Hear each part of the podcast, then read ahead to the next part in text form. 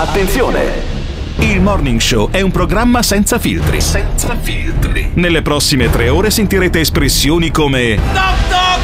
Alesina e Giavazzi rompono i coglioni a tutti! Ai sovranisti, a Putin, ad Orban. Il vero pericolo è Orban o 3 miliardi di cinesi? Ogni riferimento a fatti e persone reali è del tutto in tono scherzoso e non diffamante. Se le parole forti e le idee sguaiate vi disturbano, avete 10 secondi per cambiare canale. Il Morning Show è un programma realizzato in collaborazione con Batavium Energia. Buongiorno! 17 aprile 2020 Santa Caccio!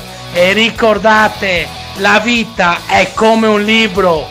Quando qualcosa va storto, non chiuderlo, semplicemente volta pagina. Ciao! Buongiorno a tutti, ben ritrovati sintonizzati sulle frequenze di Radio Caffè. Andiamo a cominciare un'altra mattinata di morning show come il giorno dal lunedì al venerdì dalle 7 alle 10. Ci potete seguire anche in streaming dal sito o dall'applicazione oppure naturalmente potete ascoltarci in FM in Trentino, in Veneto e in Emilia 351 678 6611 è il numero a cui mandare i vostri messaggi vocali, testuali oppure è il numero per interagire con noi in diretta, cosa che a noi piace davvero tantissimo. Simona Luni in regia, Alberto Gottardo, Ivan Grosni e c'è anche una grande novità che andremo a presentare tra poco. Ma per forza è venerdì 17 Venerdì e come 17. tutti i venerdì 17, il secondo di quarantena, ci siamo portati a casa una sfiga. Io credo che du- non durerà un cazzo. Si chiama Emiliano Pirri, è in collegamento da Roma. Buongiorno Emiliano. Ciao Emiliano!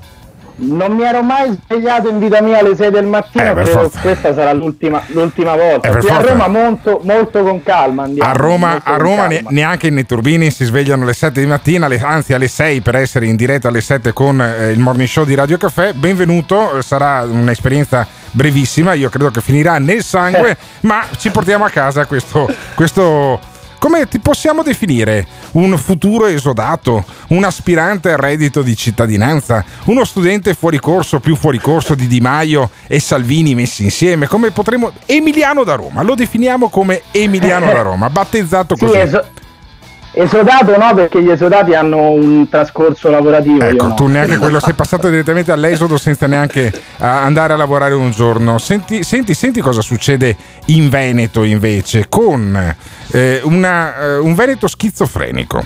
Da una parte l'OMS, l'Organizzazione Mondiale della Sanità, ti dice che le mascherine non servono, lo dice il massimo esperto in Italia che è questo eh, Ricciardi, che se non sbaglio è romano come te. Sentiamo Ricciardi cosa dice delle mascherine. Noi dobbiamo lavorare tutti in questa direzione, anche ridimensionare questo grande eh, allarme che è giusto non sottovalutare, ma porre nei giusti termini, cioè quelli di una malattia che sicuramente è da non sottovalutare, ma che sostanzialmente su 100 persone ne consente a 80 di guarire praticamente spontaneamente, Bene. a 15 di avere dei problemi seri che però possono gestiti, essere gestiti in ambiente sanitario e soltanto a 5. Peraltro voi sapete che tutte le persone decedute sono persone Eh. che avevano già diciamo, delle gravi condizioni concomitanti di salute e che probabilmente qualsiasi infezione virale, non specificamente quella del coronavirus, Cioè, a sentire Ricciardi hai due tipi di informazioni, eh, che è uno dei tecnici, uno dei- degli esperti di sanità eh, più illustri in Italia. de- Componente dell'OMS. eh, dell'Organizzazione Mondiale della Sanità. Allora, sentire Ricciardi hai due indicazioni: che le mascherine non servono ai sani. E la seconda che in fondo muoiono solo i vecchi. E allora perché cazzo stiamo eh, chiusi da 6, 7, 8 settimane? E invece senti Emiliano Zaia. Zaia invece ci crede nelle mascherine, tanto che ieri ha fatto un tutorial alla Barbara D'Urso. in linea di principio e anche come valore assoluto stiamo parlando di movimentazione di cittadini sani che se opportunamente bardati di mascherina, eh, gel, guanti, quello che sia, in teoria dovrebbero aiutarci anche in questa sfida generale. Guardate, oggi il vero tema è decidere se si vuole tenere chiuso tutto e morire, e morire nel tempo in attesa che il virus se ne vada oppure puntare alla convivenza. Guardate che tutte le esperienze, One compreso, vi farò vedere un giorno, vi proietterò la curva di One con tutti i provvedimenti, alla fine hanno deciso di convivere e di aprire, perché oltre un certo limite poi non diventa più sostenibile, sempre fatto salvo l'indicazione del mondo scientifico. Adesso sentiremo quali saranno, so per certo, so per certo che il comitato scientifico ha dato già le indicazioni e quindi vedremo quali saranno le indicazioni che usciranno a livello nazionale. E allora eh, bisogna riaprire come a One, però abbiamo, abbiamo il nostro amico Zaya che ha fatto anche un tutorial su come si mette la mascherina, togli la mascherina, metti la mascherina. E, eh, Ed è imperdibile Simo- davvero il momento di mezzogiorno, No, eh, ormai sembra- è diventato insomma anche Sì. un po' avanspettacolo faremo, quasi, tutta la, pun- faremo tutta la puntata sul momento di mezzogiorno di Zaya. Ma Ma, c'è, noi c'è. abbiamo il Zaya che spiega come si mette e si toglie la mascherina, un po' come ha fatto Barbara D'Urso con i guanti, con il lavarsi le mani, perché ormai è diventata una specie di eh, pezzo di spettacolo quello di Zaya. Sentiamo Zaya che spiega come ci si mette la mascherina. Lo dico ai tanti cittadini che chiedono informazioni. Eh. Questa sarà la mascherina che conosciamo E mostra- sempre e mostra la mascherina. A due, due lati bisogna mettere il naso dalla parte Certo, che e non è quella della la regione, è quella con gli elastici. La mascherina va indossata così. E- e se la mette. Lo dico perché così non serve. Cioè- cioè sotto, con il naso fuori. Cacciatore di virus. Cacciatore non di virus. Esatto, Cioè, quindi sotto il mento. niente. Cioè, deve coprire tutto. Tutto, tutto assolutamente. Serve solo così, deve essere naso e bocca. Non è che vogliamo fare la figura di sapientini, No. però è pur vero che è come girare con il casco in moto con il, so- il sottogola slacciato. Se cadi ti spacchi la testa. La mascherina va indossata così e la mascherina non è un'incombenza di quel pazzo di, di Zaia che ha fatto l'ordinanza o di quei quattro pazzi che comunque se la mettono. La mascherina salva la vita. Allora, la, la- la mascherina salva la vita, dice Zaya. Ma se abbiamo se- appena sentito Ricciardi, che risentiamo, che dice che in fondo la mascherina ai sani non serve assolutamente a nulla, Posso- anche possono anche fare a meno di Ricciardi, cosa metterla. detto, eh? No, è il massimo esponente dell'Organizzazione Mondiale della Sanità in Italia e Ricciardi ha detto guardate io sono il massimo esponente della sanità in Italia. C'ho- di fianco c'aveva il commercialista che fa il capo della protezione civile che tossiva. No che tossiva poi tra Eh le beh, non altre cose tanto bene, eh. senza la mascherina. Mm. e sentiamo poi eh, di nuovo quanto serve la mascherina su cui ha fatto il tutorial Zaia che è obbligatoria in tutta Italia. E quello dello- dell'OMS dieci giorni fa diceva che in fondo serve solo se sei malato ma risentiamolo Noi dobbiamo lavorare tutti in questa direzione, anche ridimensionare questo grande eh, allarme che è giusto non Eh, sottovalutare, ma porre nei giusti termini, cioè quelli di una malattia che sicuramente è da non sottovalutare, ma che sostanzialmente su 100 persone ne consente a 80 di guarire praticamente spontaneamente, Senza ammalarsi, di a fatto. 15 di avere dei problemi tossisce. seri che però possono gestiti, essere gestiti in ambiente sanitario e soltanto a 5. Peraltro voi sapete che tutte le persone decedute sono persone che avevano già diciamo, delle gravi condizioni concomitanti di salute e che probabilmente qualsiasi infezione virale, non specificamente quella del coronavirus, e insomma qualsiasi capito Certo. lui dice, cioè non è specificatamente il Covid-19, ma insomma vale in generale. Ma il principio, Alberto, che è quello che un po' anche Zaia cerca insomma tutte le mattine di ricordare, è che lui dice se tu non sai di essere malato e tossisci oppure insomma parli e in qualche modo inquini, tra virgolette, contamini qualcuno, ecco, quello è il pericolo, no? Se ce l'hanno tutti, lui dice, secondo il ragionamento appunto di Zaia, eh, insomma diventa più difficile il- la diffusione, la diffusione del virus. Questo era un po' il principio, ecco. Cioè, eh, ma- eh, mascherine non servono a nulla, diceva, diceva Ricciardi. Io eh, non, non so se poi questo sia vero oppure no. Ma eh, Comunque il tutorial di Zai Eh. è molto più pornografico di quello di Barbara D'Urso. No, però eh. scusami un attimo. Allora, il tutorial di Zaia è con Zaia con la mascherina che, è- che sembra anche più un bell'uomo. Ma scusami, Emiliano, ma Zingaretti, che è il governatore del, del Lazio, fa una conferenza stampa ogni giorno? Vabbè, però quello, quello ce l'ha insegnato Conte, adesso bisogna fare un po' di consenso, creare un po' di consenso con queste conferenze, no? Ah, ma sì, ma è- e, e Zingaretti indossa la mascherina. No, Zingaretti andava a fare gli aperitivi a Milano, Eh, poi quindi, finita, quindi tu dici che. Beh, con Gori, con Gori, il Vabbè. sindaco di Bergamo. E quindi adesso sentiamo finalmente Ricciardi con eh, le mascherine che non servono, lo sentiamo subito, Simone ce lo ha montato.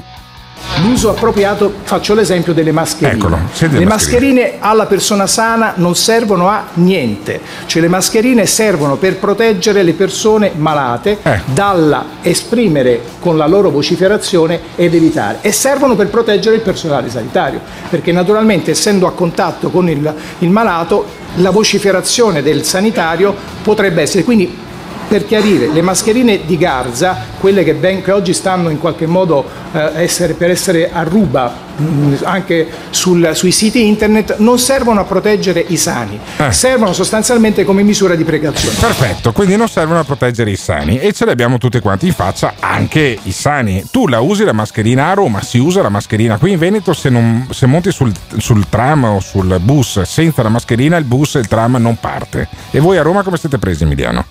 Ma il problema è che l'OMS, l'OMS ha le idee un po' Eh, confuse beh, un po'. perché... Abbiamo appena sentito Ricciardi. Sì, sì. Eh. Ma a Roma lo so, la però- usate o non la usate?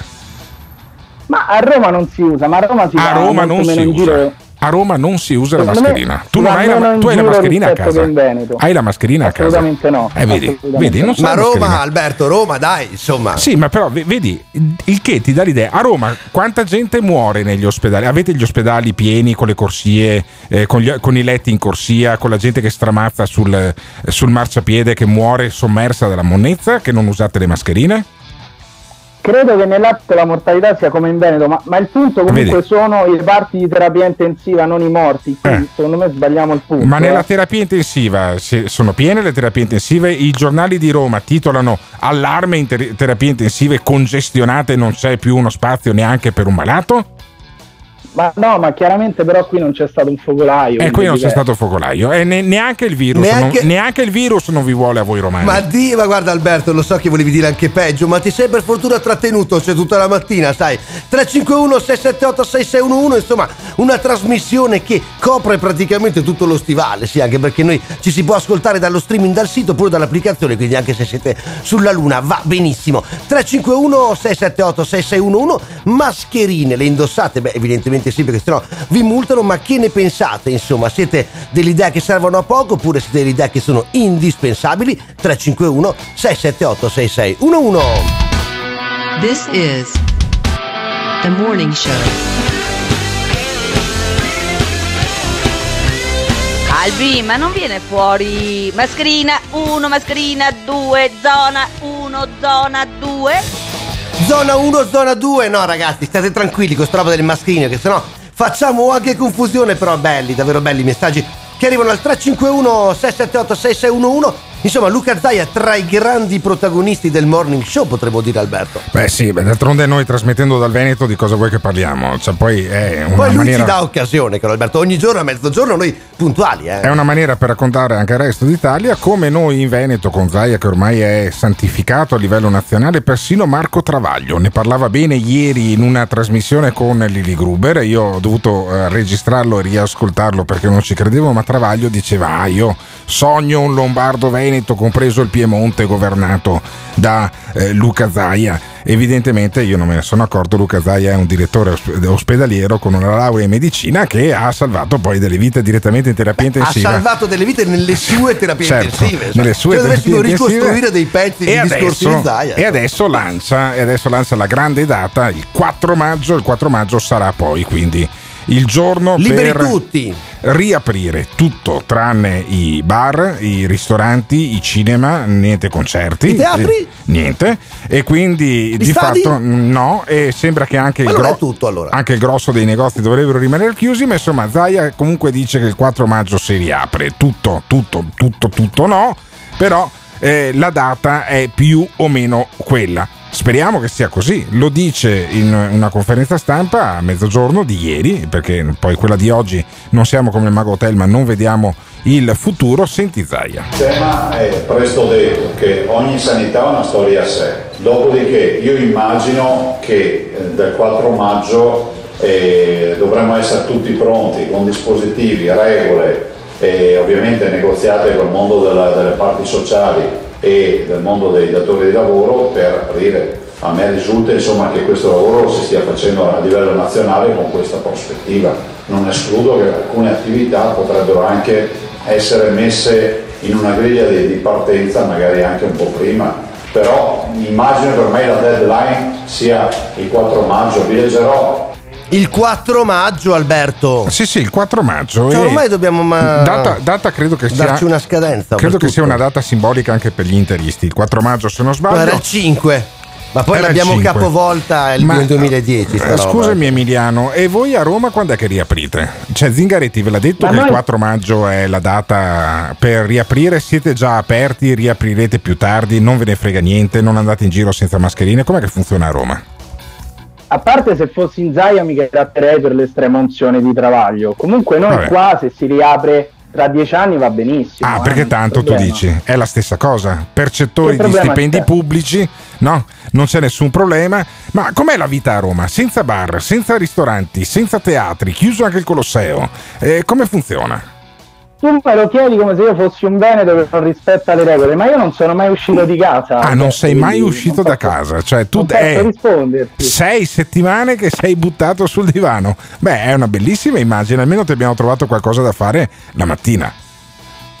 Sempre le mattine. sto però, eh. No, sì, vabbè, ma noi dal divano, noi, noi ti adoriamo dal divano. Mi raccomando, non farla in piedi questa trasmissione che poi ci fa pensare che stai veramente lavorando. E insomma, noi non vorremmo avere questo tipo di responsabilità.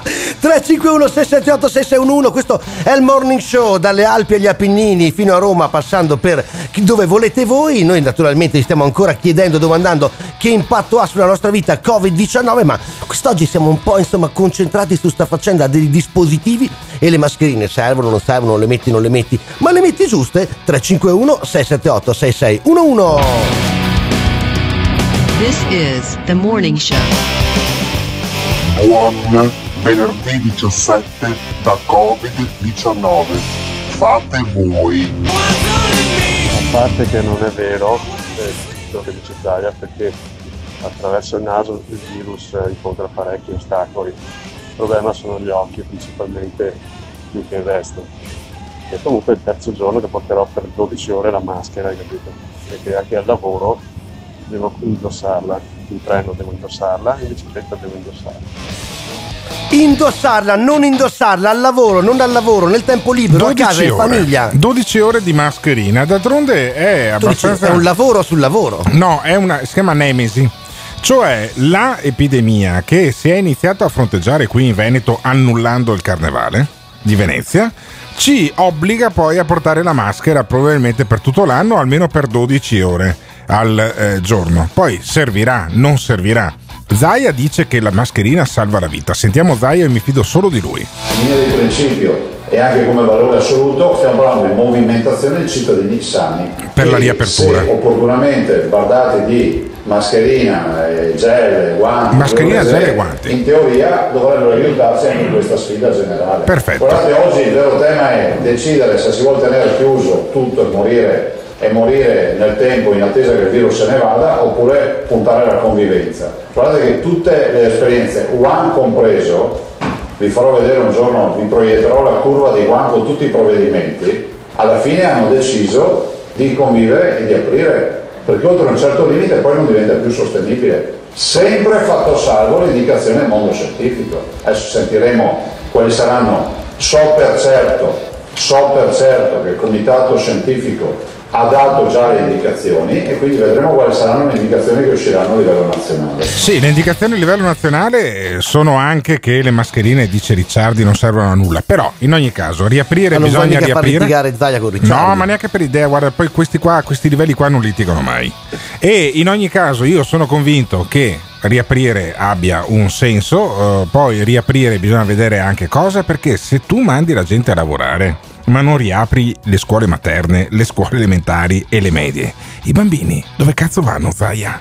Cioè, bisognerebbe anche dirglielo, glielo dici sommessamente a Conte, gli dici guarda, io non ho figli, tu ne hai uno grande, però ci sono anche quelli che hanno i figli piccoli e devono andare a lavorare. Loro dove cazzo li mettono i bambini? Dove li metteresti i bambini tu, Emiliano? Eh, non lo posso dire. Comunque, a proposito di, di statali, a proposito di statali, Eh. Qui a Roma abbiamo un centinaio di comitati scientifici, eh, non sappiamo neanche i nomi, tra l'altro. Uno Buttiamo per dentro quartiere, tutti. uno per quartiere, Emiliano. Sì, sì, sì, sì. E cosa fanno Buttiamo questi comitati? tutti, cosa, fanno, cosa fanno questi comitati scientifici? Cosa fanno secondo Allora, te tutto il giorno? l'unico, l'unico, l'unico obiettivo è quello di discutere tra loro, non essere d'accordo, continuare a lavorare all'infinito e percepire uno stipendio pubblico. Eh, vedi, vedi, vedi, hai, hai capito. Quindi cioè, tu dici il comitato scientifico non serve per eh, trovare la maniera migliore per riaprire, ma serve al comitato scientifico, cioè ai componenti stessi del comitato. Eh, leggevo su Repubblica di oggi ci sono circa 300 componenti di una quindicina di com- comitati scientifici diversi, al Mhm. lavoro tutti contemporaneamente. Pensa che concordi saranno. Però noi ce l'abbiamo un comitato scientifico, anche noi qui al Morning Show. Basta fare il numero di telefono. 351 678 6611 questo è il morning show mandateci i vostri messaggi vocali testuali oppure insomma intervenite in diretta che è cosa che a noi piace moltissimo. Stiamo parlando anche questa mattina dell'impatto che ha Covid-19 sulle nostre vite e naturalmente vogliamo sentire la vostra voce. 351 678 6611 Radio Caffè. Alla finestra vedo gli alberi, i fringuelli e penso, beati voi, volate e non avete il Covid. Che cazzo di umani. Ma statemi tranquilli, adesso vi parlate anche con la natura, tipo San Francesco, caro Alberto. Si rivolgono alle piante, agli animali perché li guardano con invidia e dicono: Voi non avete le limitazioni, non dovete mettervi le mascherine. E Alberto. poi possono cagare in testa a chiunque, que- una cosa che io non sottovaluterei eh, alla fine. Io credo che poi sì, adesso in- in- si fa di tutto dopo 6-7 settimane di chiusura. Tu dici A si può che- parlare anche un albero, insomma. Ma sì, ma certo, cioè, già la gente li abbraccia normalmente gli alberi, figurati dopo 6-7 settimane buttati sul divano, insomma a un certo punto ti viene eh, voglia di fare qualsiasi cosa pur di uscire da, questo- da questa clausura. Poi c'è di peggio. C'è di peggio, c'è sempre di peggio nella vita e c'è di peggio, cioè essere malati seriamente, avere ad esempio un tumore in trattazione al centro eh, oncologico veneto e Lo in, più, e in più avere il coronavirus in giro. Cioè, pensateci bene, mh, ti diagnosticano la leucemia. La leucemia è una malattia per cui i globuli bianchi non iniziano, iniziano a non funzionare pro- proprio bene e invece di aggredire poi gli agenti esterni, aggrediscono i globuli rossi. E quindi tu poi alla fine muori. Se te la curano, eh, ti distruggono tutti i globuli bianchi e anche parte dei globuli rossi, ma dopo se hai un po' di culo, la cosa eh, si ritorna alla normalità. Durante una pandemia avere una leucemia è un problema pazzesco, perché se ti infettano hai le, le difese immunitarie talmente basse che poi rischi di tirare le cuoia. Però all'Istituto Oncologico Veneto è successo un miracolo, cioè non c'è nessun focolaio, anche se poi un giornale locale invece qui aveva in Veneto sparato un- proprio aveva il sparato titolone, il no? focolaio allo Iov, poi alla fine si è scoperto che non era un cazzo vero e sentiamo i dati perché nei dati poi c'è una cosa davvero impressionante, ma intanto ascoltate con attenzione, vediamo se trovate la stessa cosa che ha impressionato anche me ieri quando ho sentito questo audio. In questo momento non abbiamo pazienti contagiati. Bene, Eh, nessun come paziente vengono contagiato. gestiti invece è una cosa che abbiamo ben chiara. Ehm, il paziente sospetto eh, che accede all'ospedale o che diventa sospetto durante il ricovero eh, viene isolato. Vabbè, lo isolano in compagnia, ma tanto non ce ne sono. Ma, ma tanto non ce ne sono e andiamo al blocco successivo. Perché, dopo- dici? cioè, perché dice non abbiamo pazienti co- eh, contagiati. allora che cavolo vuoi? Poi ti spiego come li tratto, ma se non ce li hai cosa tratti? Però tutto un po' strano. eh. il dato interessante è qua, è qua, sentite adesso. Tre giorni fa all'interno dell'Istituto Oncologico Veneto inoltre sono iniziati anche i test rapidi in reparto per gli operatori sanitari, circa 300 quelli già fatti e i test seriologici No, 450. no, no, no, no, no, no, no, fermo, fermo, fammelo risentire dall'inizio. Fammelo, fammelo Cos'è che non ti è chiaro, No, non mi è Alberto? chiaro, una cosa fondamentale. Allora, quando è che è iniziata la pandemia? Beh, il 21 di febbraio, insomma, quel Con la venerdì, morte di con la quel morte di quel signore di di Vo. Vo. Muore a schiavonia, insomma, però. Perfetto. Mm. Allora, muore una persona il 21 di febbraio. siamo, venerdì. in, siamo in lockdown tutti quanti da sabato 8 marzo, giusto? Mhm. Sì, esatto. E Da Rete Veneta, realtà, insomma, e Rete. Veneta racconta che Tre giorni fa all'interno dell'Istituto Oncologico Veneto inoltre sono iniziati anche i test rapidi in reparto per gli operatori sanitari. No, cioè, no, scusami. E i test rapidi in reparto per gli operatori Eh sì, sanitari dallo IOV sono iniziati due giorni fa. Dai, mi per- no, cazzo, mi sono perso qualcosa. Ti sei perso due mesi più o Mi meno. son- no, due mesi no, ma cinque settimane. Cioè vuol dire che per cinque... No, no, no, perché allora o sono io un Non mi dire coglione... che vuoi risentirlo. No, o sono io un imbecille... Oppure all'Istituto Oncologico Veneto, dove c'è la gente malata di leucemia, i test rapidi sui dipendenti hanno iniziato a farli due giorni fa. Cioè, primo dato che a me ha lasciato. Dopo, per carità, Cazzo, io non sono neanche iscritto all'ordine dei giornalisti, ma uno ha una domanda al direttore sanitario dello IOV dicendogli scusami vecchio, ma perché, ci- perché cinque settimane po' fa perché conferenza cinque stampa. settimane fa non avete fatto i tamponi ai medici e agli infermieri che parlano tutti i giorni con la gente che ha la leucemia? Spiegatemelo. E poi Per non parlare poi di tutte quelle persone che ruotano attorno allo IOV, perché non sono soltanto gli Certo. Bene, infermieri e i bene, medici. Lascia perdere. Quindi se non li fai lascia a loro perdere, dici ma tu, lascia no, no, perdere, ma lasciamo cazzo, perdere. cioè, Hai concentriamoci ragione, sui, concentriamoci. sui- su- sugli infermieri e sui medici. Dopo tutto quello che gira intorno non me ne frega un cazzo. Hanno iniziato due giorni fa a fargli i test. Circa 300 quelli già fatti e i Bene. test seriologici, Ok. 450 quelli eseguiti. Perfetto. Abbiamo effettuato eh, 1200 tamponi sui dipendenti, Ok. come diceva il dottor Roberti, la totalità del personale sanitario è stato tamponato. eh, manca un numero francamente risicato di amministrativi Va bene, che ok. E il risultato? adesso saranno tamponati. Al momento risultano positivi due medici, 11 infermieri, 6 operatori sociosanitari e Fermo, 4 fermo, dipendenti. fermo, fermo, fermo, 11. fermo. Due medici. 11 infermieri e 6 di quelli che puliscono il culo che si cagano addosso. Cioè che sono, Tecnicamente spiegato che, da che sono gli OS. Allora, è un miracolo. È un miracolo. Cioè noi abbiamo due medici, 11 infermieri che per 5 settimane, 13 perché se, se hanno iniziato a fare i tamponi due giorni fa, come dice Rete Veneta, o Rete Veneta dice la falsità, oppure per 5 settimane questi hanno lavorato.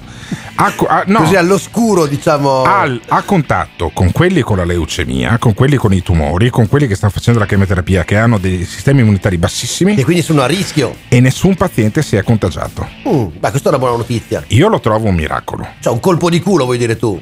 Oppure, oppure, questi hanno lavorato 5 settimane, si sono contagiati, hanno contagiato i pazienti, viva Dio, per fortuna. Que- I pazienti che sono contagiati sono sopravvissuti lo stesso, oppure sono morti e non lo sapremo mai, perché tanto ha detto c'è un tumore, è morto di tumore, e quindi alla fine non lo sapremo mai.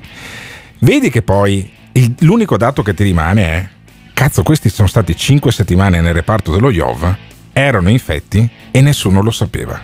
Io, so- io sarei stato convi- contento che questo servizio di Rete Veneta fosse stato fatto il 10 di marzo, non il, il 16 di aprile. Ma sei sicuro del 16 aprile, Sì, Alberto? Certo, perché allora sai cosa, cosa sarebbe successo?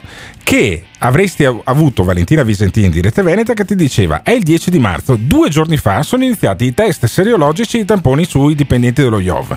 Due medici, sei Nove. infermieri e cinque eh, de- OS Mm. sono risultati positivi, li abbiamo tolti dal reparto, così nessun malato. Messo in sicurezza, diciamo, l'ambiente. È il grande miracolo di Sant'Antonio questo, il fatto che i medici non si siano infettati, che i medici Infettati. infettati, che i medici, i due medici infettati, i sei infermieri infettati non abbiano infettato nessun paziente dello IOV è il grande miracolo di Sant'Antonio e cazzo non se n'era accorto nessuno. Io la trovo una cosa meravigliosa questa qui. Alberto Gottardo, avete visto cosa ha scoperto questa mattina? Voi ridete adesso, però ragazzi, sta roba è serissima. 351 678 6611. Allora noi ci stiamo chiedendo, e vi stiamo chiedendo in realtà, se tutto quello che è stato fatto in queste settimane, in questi mesi, è stato fatto al momento giusto e se naturalmente, insomma, quelle che sono ehm, le azioni messe in campo contro il Covid-19 sono le azioni eh, giuste. 351 678 6611 fino alle 10, il morning show.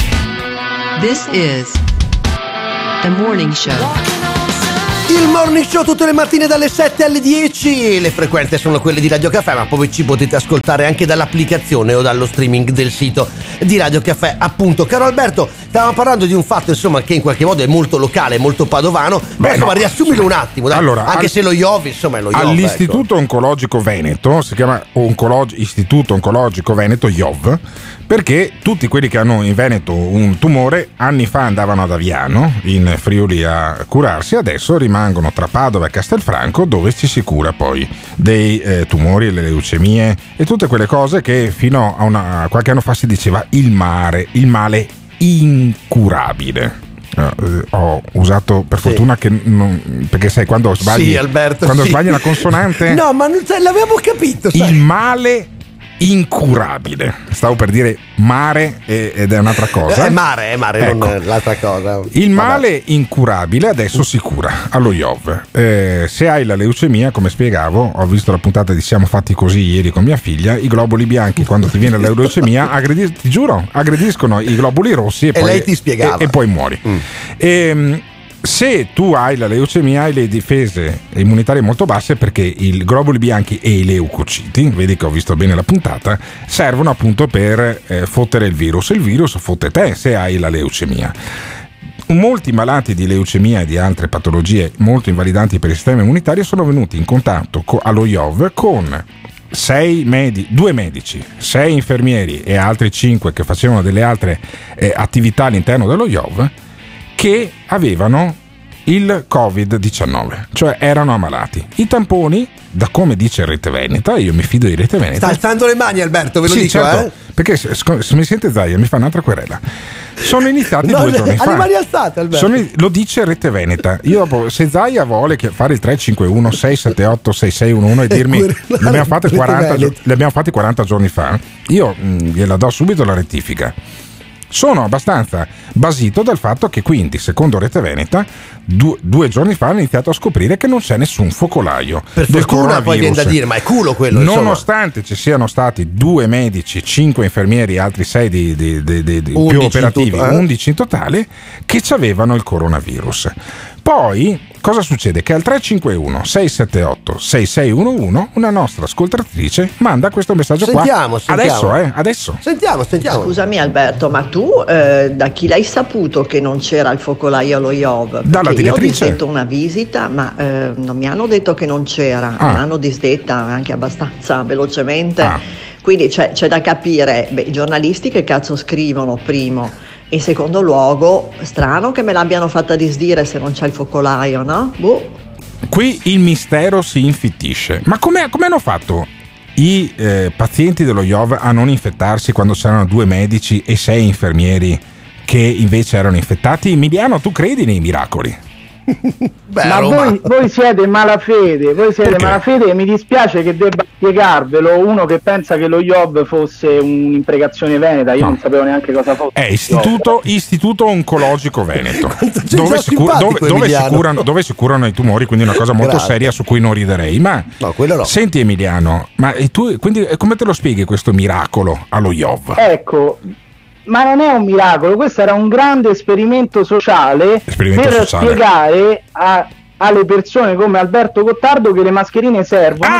perché grazie alle mascherine nessuno si è infettato. Vedi, vedi, vedi, vedi. Eh, Da- ce lo devono dire da Roma, Alberto. Potresti avere ragione. Ce lo devono dire da Roma, Potresti Alberto. avere ragione. Anche i guanti, direi, Emiliano. Questo è grave. Grande, grande, Emiliano. Questo è grave. Io ci aggiungerei veramente anche i guanti in lattice. 351 678 6611 Insomma, avete sentito che cosa stiamo raccontando no? rispetto anche ai tamponi, visto che questa è la regione dei tamponi. Chi non è stato ancora tamponato presto lo sarà, perché insomma eh, lo diciamo tutti i giorni, lo dicono tutti i giorni che appunto è la regione dove si tampona di più. 351 678 6611 insomma, tutte quelle che sono le azioni messe in campo contro il Covid-19 vi eh, soddisfano, vi convincono. Che ne pensate? 351 678 6611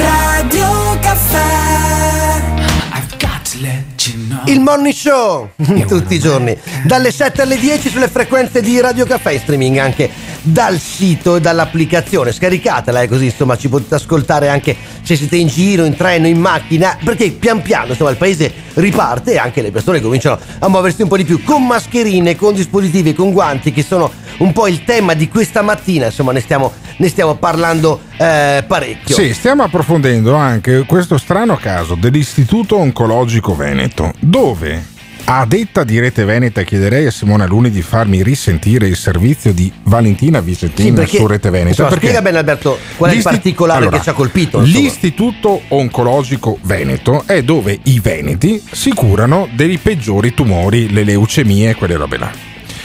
E se tu hai la leucemia, se tu hai un tumore e se stai facendo la chemioterapia, hai i globuli bianchi che non lavorano più come una volta, se no non, non eri allo IOV.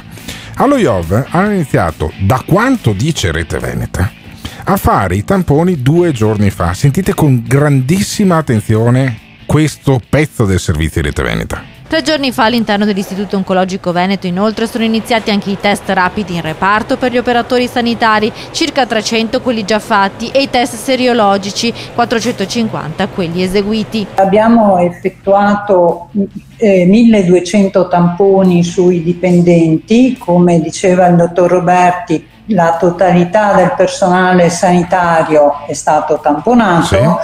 Eh, manca un numero francamente risicato di amministrativi che adesso saranno tamponati. Al momento risultano positivi due medici, 11 infermieri, 6 operatori sociosanitari e 4 Allora, Qua, qua fa il conteggio, no? due medici, sei, Sei infermieri più 11. più 11. Cioè, ci c'erano quindi 19 persone che per un certo periodo erano positive al coronavirus e hanno poi avuto contatti con quelli con la leucemia, quelli con i tumori, Certo, quelli, con- insomma- quelli che fanno la chemioterapia e compagnia. Grazie a. Dio, grazie a Dio, sembrerebbe che non ci fosse nessun focolaio all'interno dello IOV, anche se poi abbiamo sentito la nostra ascoltatrice che invece ci diceva no, guarda che io non so se non c'è il fo- focolaio, però ho chiamato allo IOV appunto perché c'è il focolaio per annullare la visita dicendo io ho annullato perché c'è il focolaio, allo IOV le hanno risposto. Questa roba Scusami qua. Alberto, ma Eh, tu eh, da chi l'hai saputo che non c'era il focolaio Dalla allo direttrice, IOV? dalla Perché direttrice. Io ho disdetto una visita, ma eh, non mi hanno detto che non c'era, Ah. l'hanno disdetta anche abbastanza velocemente. Contenti. Quindi c'è, c'è da capire, beh, i giornalisti che cazzo scrivono prima? Beh, oh, io a sto punto non, non darei tutta la croce addosso ai giornalisti. Poi il fatto che allo IOV quindi nessun malato si sia infettato, a detta della direttrice dello IOV, è una specie di miracolo. Anche perché in Italia abbiamo una maniera piuttosto mm, strana di conta- conteggiare i morti. Sentiamo eh, il nostro capo della protezione civile, il commercialista Borrelli, Borrelli, che Borrelli. spiega che se tu muori di eh, che hai, c'è, c'è un tumore all'ultimo stadio che è grosso così, però c'è il coronavirus, ti conteggiano come morto, Morto per coronavirus. Covid-19, Quindi vuol dire che allo IOV non c'è nessun focolaio. Sentiamo Borrelli. Purtroppo dobbiamo anche registrare quest'oggi un incremento dei deceduti di 793 nuovi deceduti. È qualche settimana fa. Ricordare ancora una volta che noi conteggiamo tutti i deceduti Tutti i deceduti. e quindi non facciamo la distinzione di deceduti per e con il coronavirus. E quindi, deceduti per o con coronavirus, allo IOV non ci sarebbe nessun, nessun focolaio. Io la trovo una notizia bellissima. Vuol dire, allora c'ha, c'ha ragione Emiliano, Emiliano c'hai ragione te. Cioè, funzionano le Ma mascherine. sì, comunque, comunque que- questa è una mascalzonata perché è una questione di lana caprina. È evidente Cioè? che uno abbia il coronavirus. E poi se muori per o con, comunque sei morto per- anche perché hai contratto il coronavirus. No, no, spiegamela meglio. No, spieg- spiegami, spiegami meglio questa cosa qua. Cioè, io ho 94 anni, no? ho un tumore Ma al. non, non eh. so- non sono solo le persone di 94 No, no, vabbè, anni. siccome, è- siccome, scusami, nelle cronache venete eh, c'è scritto morto da coronavirus 94 anni, Eh, Luci- Lucia Bosè. No, eh, la, la- la- la mamma, mamma di Miguel. Bosè, credo che avesse o- 90 anni. Eh, è morta per Sì, coronavirus. Ma i dati, i dati non sono quelli dell'OMS scendiletto della Cina. Il Eh. Ah, problema è che- scendiletto. de- Perché scendiletto della Cina? Scendiletto della Perché Cina? scendiletto della Cina? Beh, beh, perché ha, rip- ha dato autorevolezza ai dati cinesi che non sono assolutamente autorevoli. Guarda, E qui eh, siamo sulla polemica che fa il, internazionale. il paragone, il paragone con One, Eh. la democratica One, Sì. la democratica One. Cioè andate a vedere le foto di come sono state riaperte, per esempio, le industrie a One. Qui a Roma facevano sciopero dopo 30 secondi. Vabbè, ma per forza, fanno- perché voi siete allergici a lavorare, è quello, No, è quello il vabbè, ragionamento. ma credo, ma credo in qualsiasi paese democratico perché loro fanno la pausa mensa con le persone su uno sgabello a un metro di distanza che mangiano senza neanche un tavolino davanti, una roba. Eh, fanno benissimo. Cioè, da noi- Un'immagine forte quella che trasmette Emiliano. Vabbè, però da noi se mi metti una pinta davanti su uno sgabello a un metro di distanza, nessuno si lamenta, nei pub funziona così. Quindi Emiliano, tu dici che in qualche maniera con o per coronavirus è lana caprina. E la questione Sì, qual è? La, la- la centralità della questione dove sta? Sui nei, morti. nei reparti di terapia intensiva perché bisogna eh, dare la possibilità di curare le persone, questo è il punto. Ma a. Roma, che non- che- ma a Roma che voi non usate neanche le mascherine. I mor- i- i- nei reparti di terapia intensiva c'è la congestione, c'è la disperazione dei medici, ci sono gli infermieri che lanciano degli appelli perché non ce la fanno più o sta funzionando tutto quanto tranquillamente? Beh, lo Spallanzani è stato un po', un po' intasato per, per qualche Eh. settimana, adesso proprio perché siamo andati in quarantena le cose si stanno aggiustando. E quindi ti sento parlare positivamente della quarantena. Tu sei contento di stare in quarantena? Beh, noi a Roma siamo contentissimi, ma Ecco, al, di là vedi, di questo, al di là di questo, al di là di questo è, fondam- è stata fondamentale la quarantena, al di là di, di- di quello che dici tu, perché eh, bisogna guardare i dati non dei morti che non c'entrano nulla, perché noi tra l'altro non, non sappiamo neanche quanti sono i contagiati, quindi non abbiamo, non abbiamo neanche il, Certo. il numeratore della frazione delle percentuali che tu fai. Sti cazzi, il, il, il punto sono frazione. quante persone sì, quante persone sono in terapia intensiva? Perché non possiamo permettere a tutti di curarsi Sì, ma se non ce n'è nessuno, ma se, non- ma se in terapia intensiva ci sono 200 persone in Veneto, su una capienza di 800, potremo riaprire o facciamo come voi romani? A un Non- certo punto non bisognerà c'è nessuno riaprire. perché siete stati bravissimi Ah, siamo a stati fare la bravissimi. quarantena a rispettarla Guarda, Emiliano, Emiliano, bravo Emiliano, bravo Emiliano. Siamo stati talmente bravi che i test seriologici sul, eh, sul personale, Personale. medico dello Iove abbiamo iniziato a farli tre giorni fa. Pensa se fossimo Però stati, avete fa- pensa se non fossimo stati bravi. fatto 220.000 tamponi Mamma mia Emiliano, eh. ma se ti sente Zaia ti dà la cittadinanza onorario amico mio, guarda che fra un po' si vota, il tuo sarebbe un voto in più, c'è grande entusiasmo. 351 678 6611 insomma da Roma al Veneto eh, passando per insomma per One, e beh evidentemente noi stiamo raccontando Covid-19 e il suo impatto sulle nostre vite e sulle vostre. 351 678 6611 This is the morning show. Radio Caffè. Lo dico venerdì.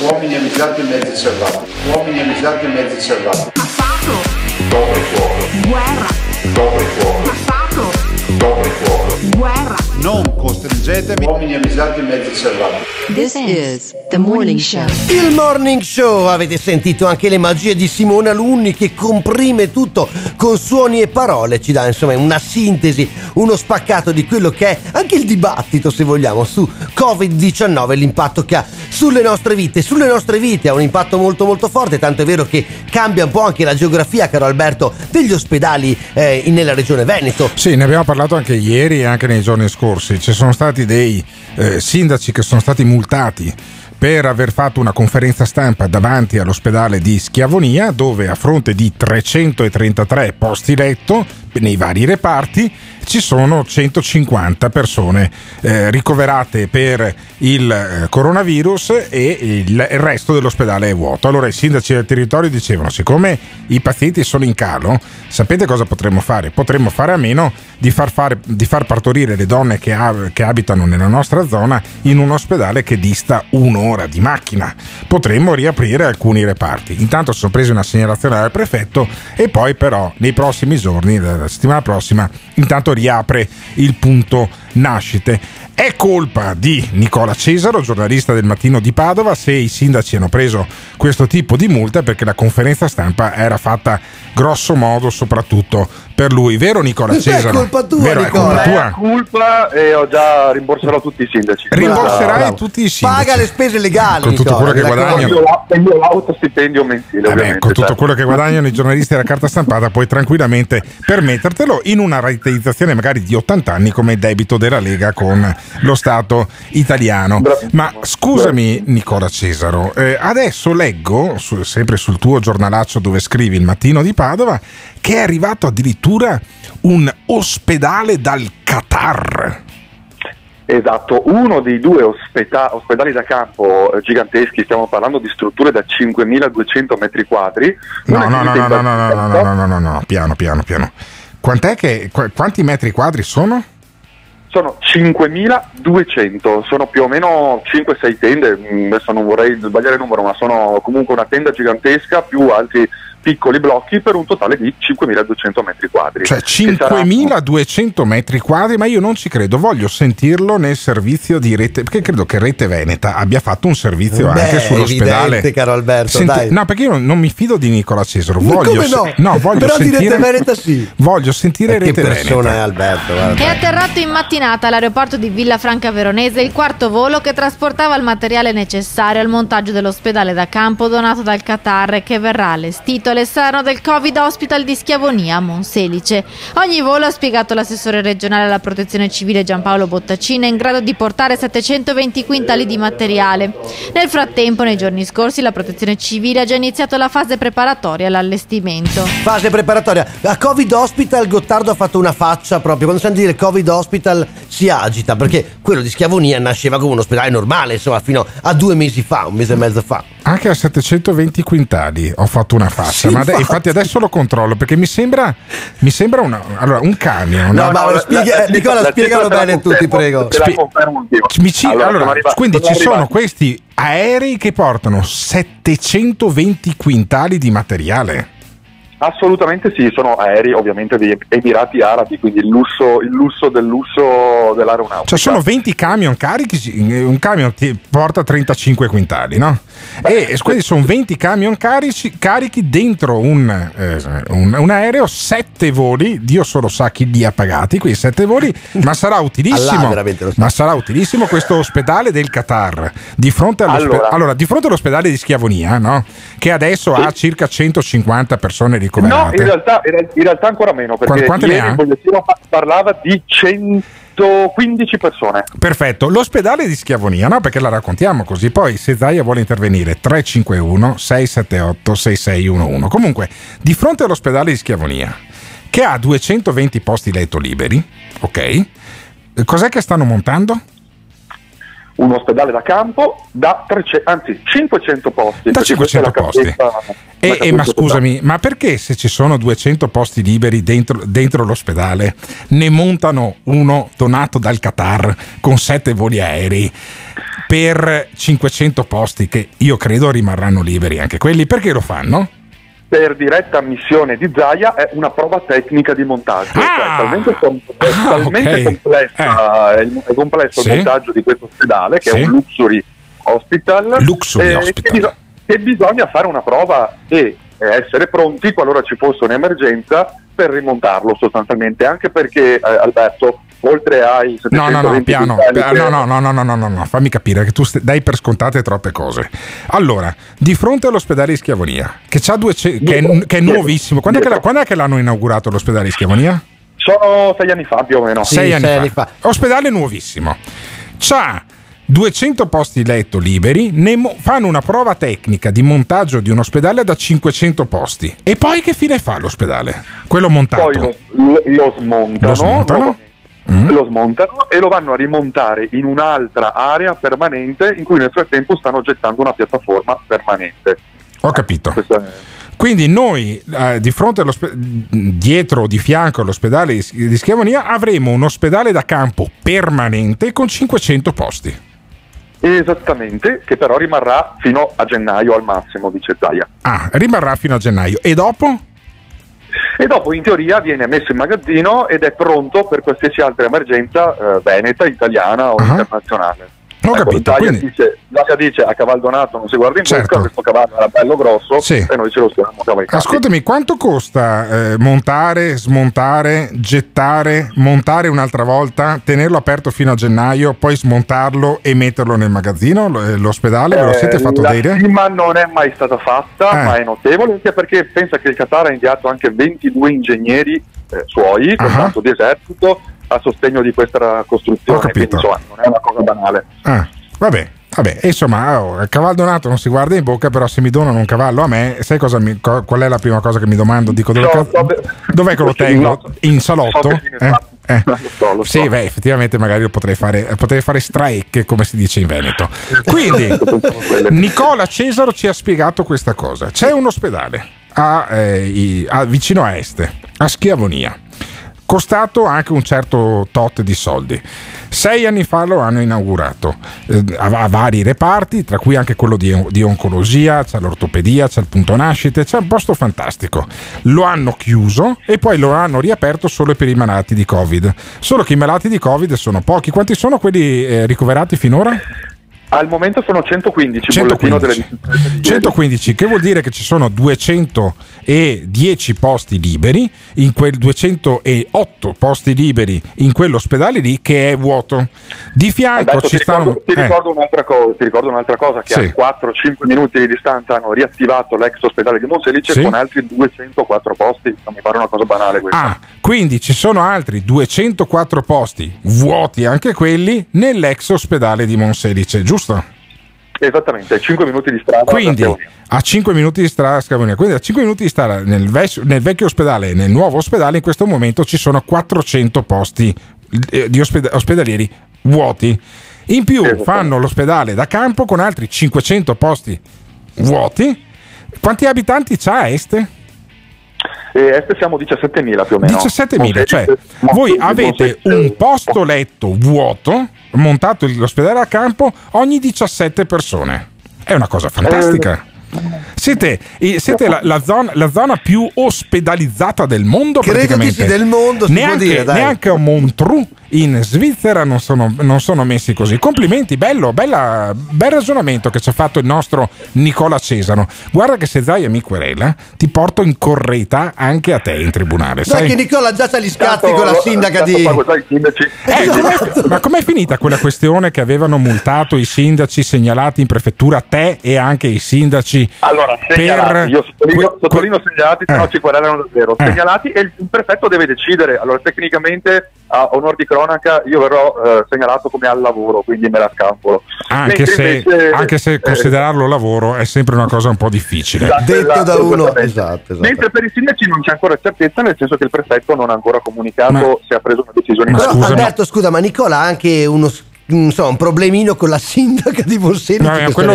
quello lo raccontiamo un'altra volta, sono, sono cazzi loro. Ma scusami un attimo, Nicola. E tu avevi anche un fotografo al seguito, se non sbaglio, Nicolò Zangirolami, giusto? Esattamente. E lui è, se- lui è stato segnalato al- alla prefettura oppure no?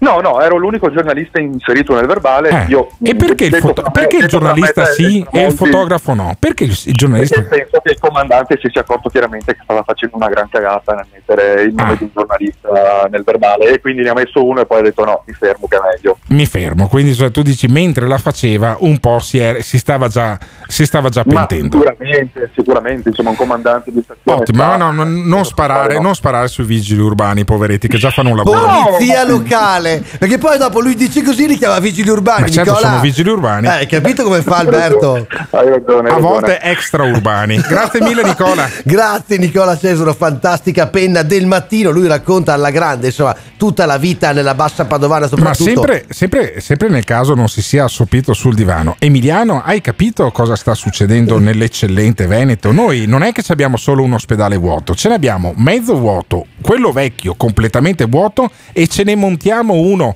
da campo del Qatar. Ma quanta invidia ti facciamo a voi nel Lazio, eh? Quanta invidia ti Vabbè, facciamo? ma scusami, scusami, c'era chi quando, quando si parlava del ponte Morandi Eh. diceva faremo un ponte vivibile. Vedi? Voi farete un, un ospedale da campeggio vivibile, diventa Vedi? un campeggio Eh, praticamente. no? effettivamente Un potrebbe, campeggio! potrebbe essere un'ottima idea. Ci fai le colonie estive. Ma guarda come che faceva svolta! lui, come faceva lui, che dopo la colazione abbondante e saporosa, i bambini cantavano l'inno tutti inquadrati, fucile e moschetto. Sarebbe Alberto, fantastico. ti pensa, prego. Pensa nell'ospedale Stava da campo di. Schi- di Schiavonia, l'inno del Veneto con Zaia che fa il saluto militare No, ai calmo! bambini. Sarebbe un'immagine meravigliosa. Un'immagine meravigliosa. E voi che immagine vi sovviene pensando a un ospedale da campo così che si monta e di fronte a un ospedale che non doveva essere Covid ma Covid è diventato? Sono immagini che insomma riguardano un pezzo di mondo che poi è il nord-est, magico nord-est. 351 678 6611, voi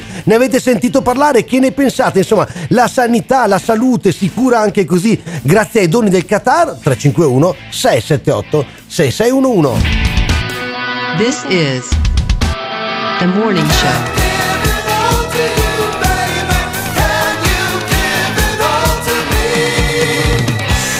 Buongiorno, ma la penna del mattino che ha detto che si sono spesi molti soldi per questo ospedale da tenda da campo tra una roba e l'altra.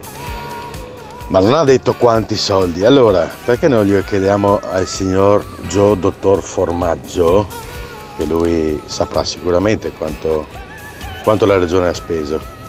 Ciao. Quanto la regione ha speso, caro Alberto per Gottardo? montare un ospedale da campo donato dal Qatar da 500 posti di fronte ad un ospedale, quello nuovo, quello di Schiavonia, che ha 200 posti letto, 208 posti letto in questo momento vuoti e che è a 5 minuti di auto da un altro ospedale, quello vecchio, quello che c'era prima di Schiavonia, che a est e altri 250 posti letto vuoti, ok? E per cui noi nella zona di est avremo, quando sarà montato l'ospedale da campo del Qatar, 900 posti da le- letto, potenziali vuoti, chiaramente. Vuoti. Vuoti che sarebbe anche una bella notizia letta così, no? Dici vuoti vuol dire che non c'è gente che non ha patologie. Certo, è meraviglioso. Ascoltami, Gio Formaggio, buongiorno. Buongiorno. Ma la, fa- buongiorno, la fai, un'interro- la fai- bene, la fai un'interrogazione al ministro? No, al ministro no, scusami, perché pensavo Al fosse, presidente della regione pensavo Zaia. fosse una, una competenza nazionale, invece dipende dalla regione. All'assessore Lanzarin Ah, e all'assessore alla protezione civile Bottacin.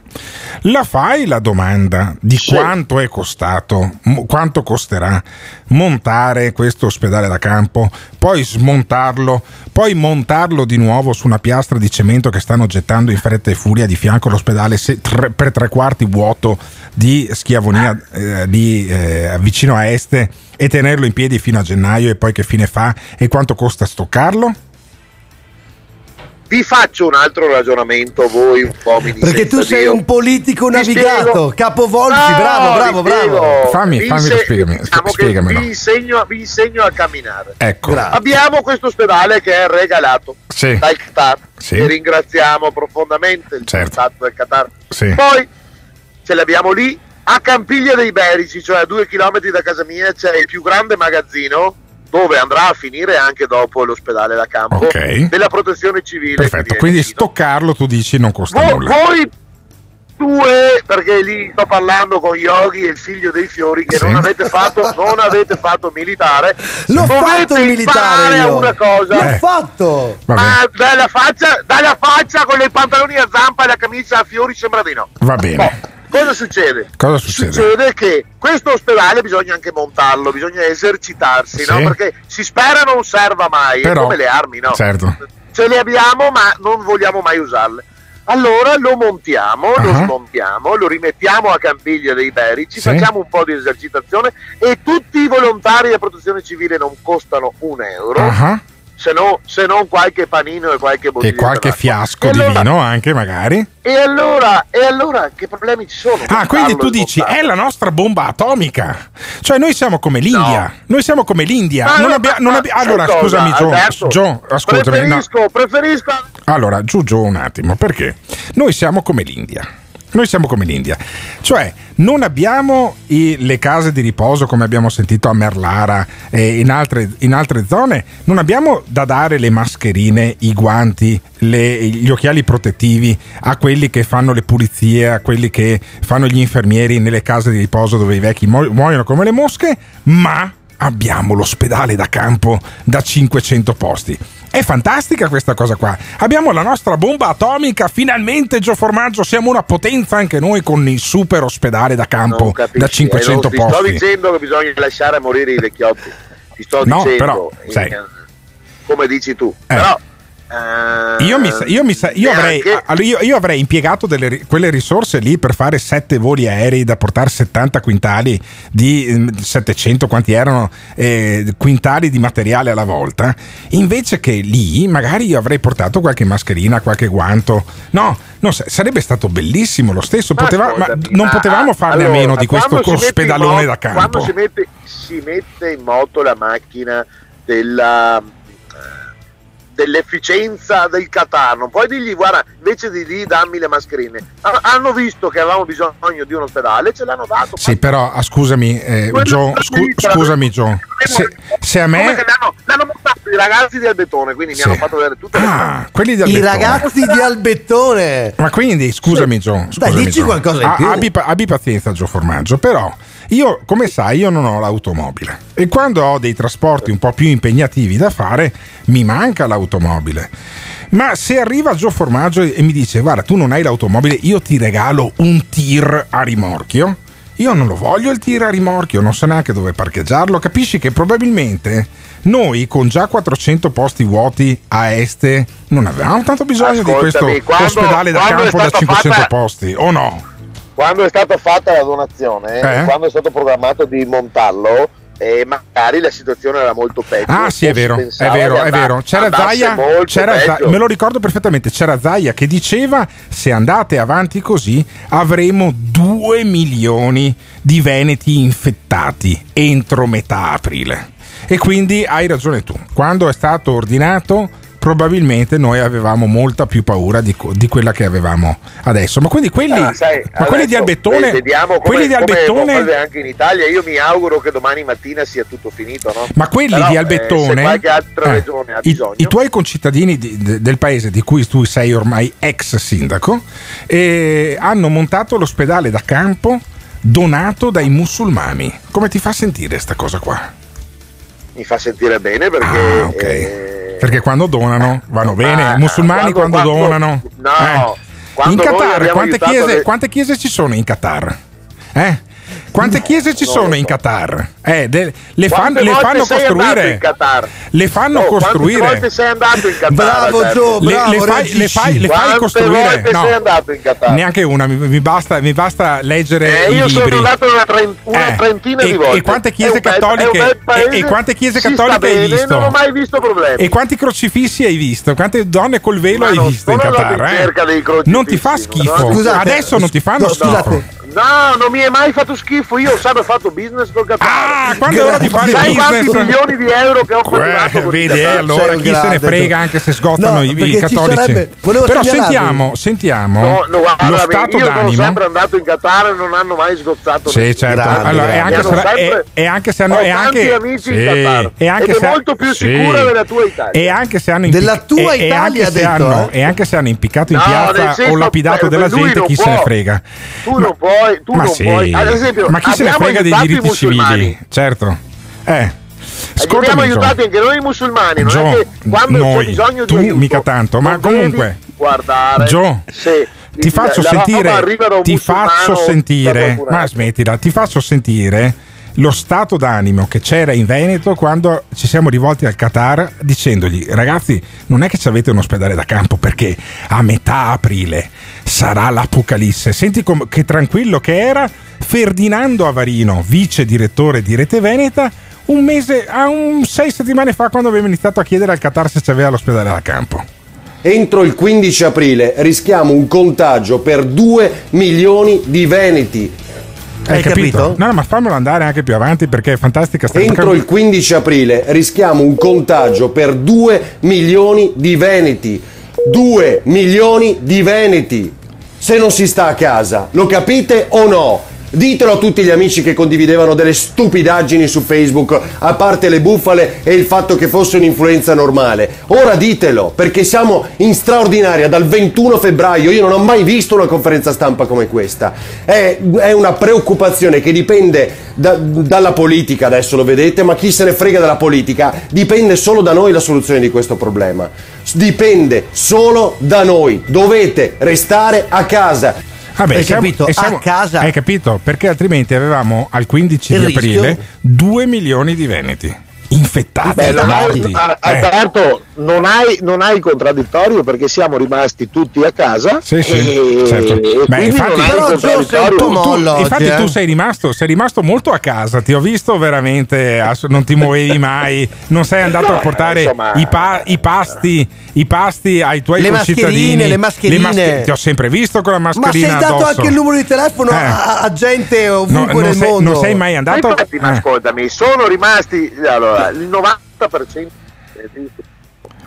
Eh, niente, è andata via la linea. No, perché Eh. oggi Gio lo sento un po'. Sì, Alberto, sì, l'hai bene. messo un po' in Eh, è difficoltà andato- con sta eh, roba eh, ci sono io, ci Eccolo. sono, Ci no, sei, la sei. Ma sei- Quando- ma sei rimasto a casa mezza piace giornata? quello che vi dico, quando non vi No, piace era andata giù. dico, eh, Ma sei, ma sei Eh, rimasto a casa mezza, mezza giornata? Sei rimasto a casa durante queste sette settimane? me l'ha rinfacciato stanotte mia moglie. Eh. Eccola, eccola.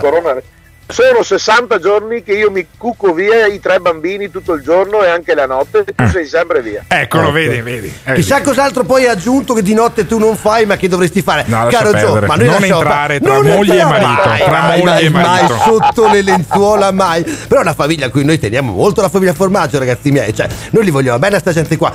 L'ospedale del Qatar, eh sì, è un po' questa la questione che stiamo affrontando. Sono arrivate tonnellate di materiale. Che ne pensate? Un bel dono? È una cosa buona e giusta? Siamo contenti? Ci serviva? 351 678 6611.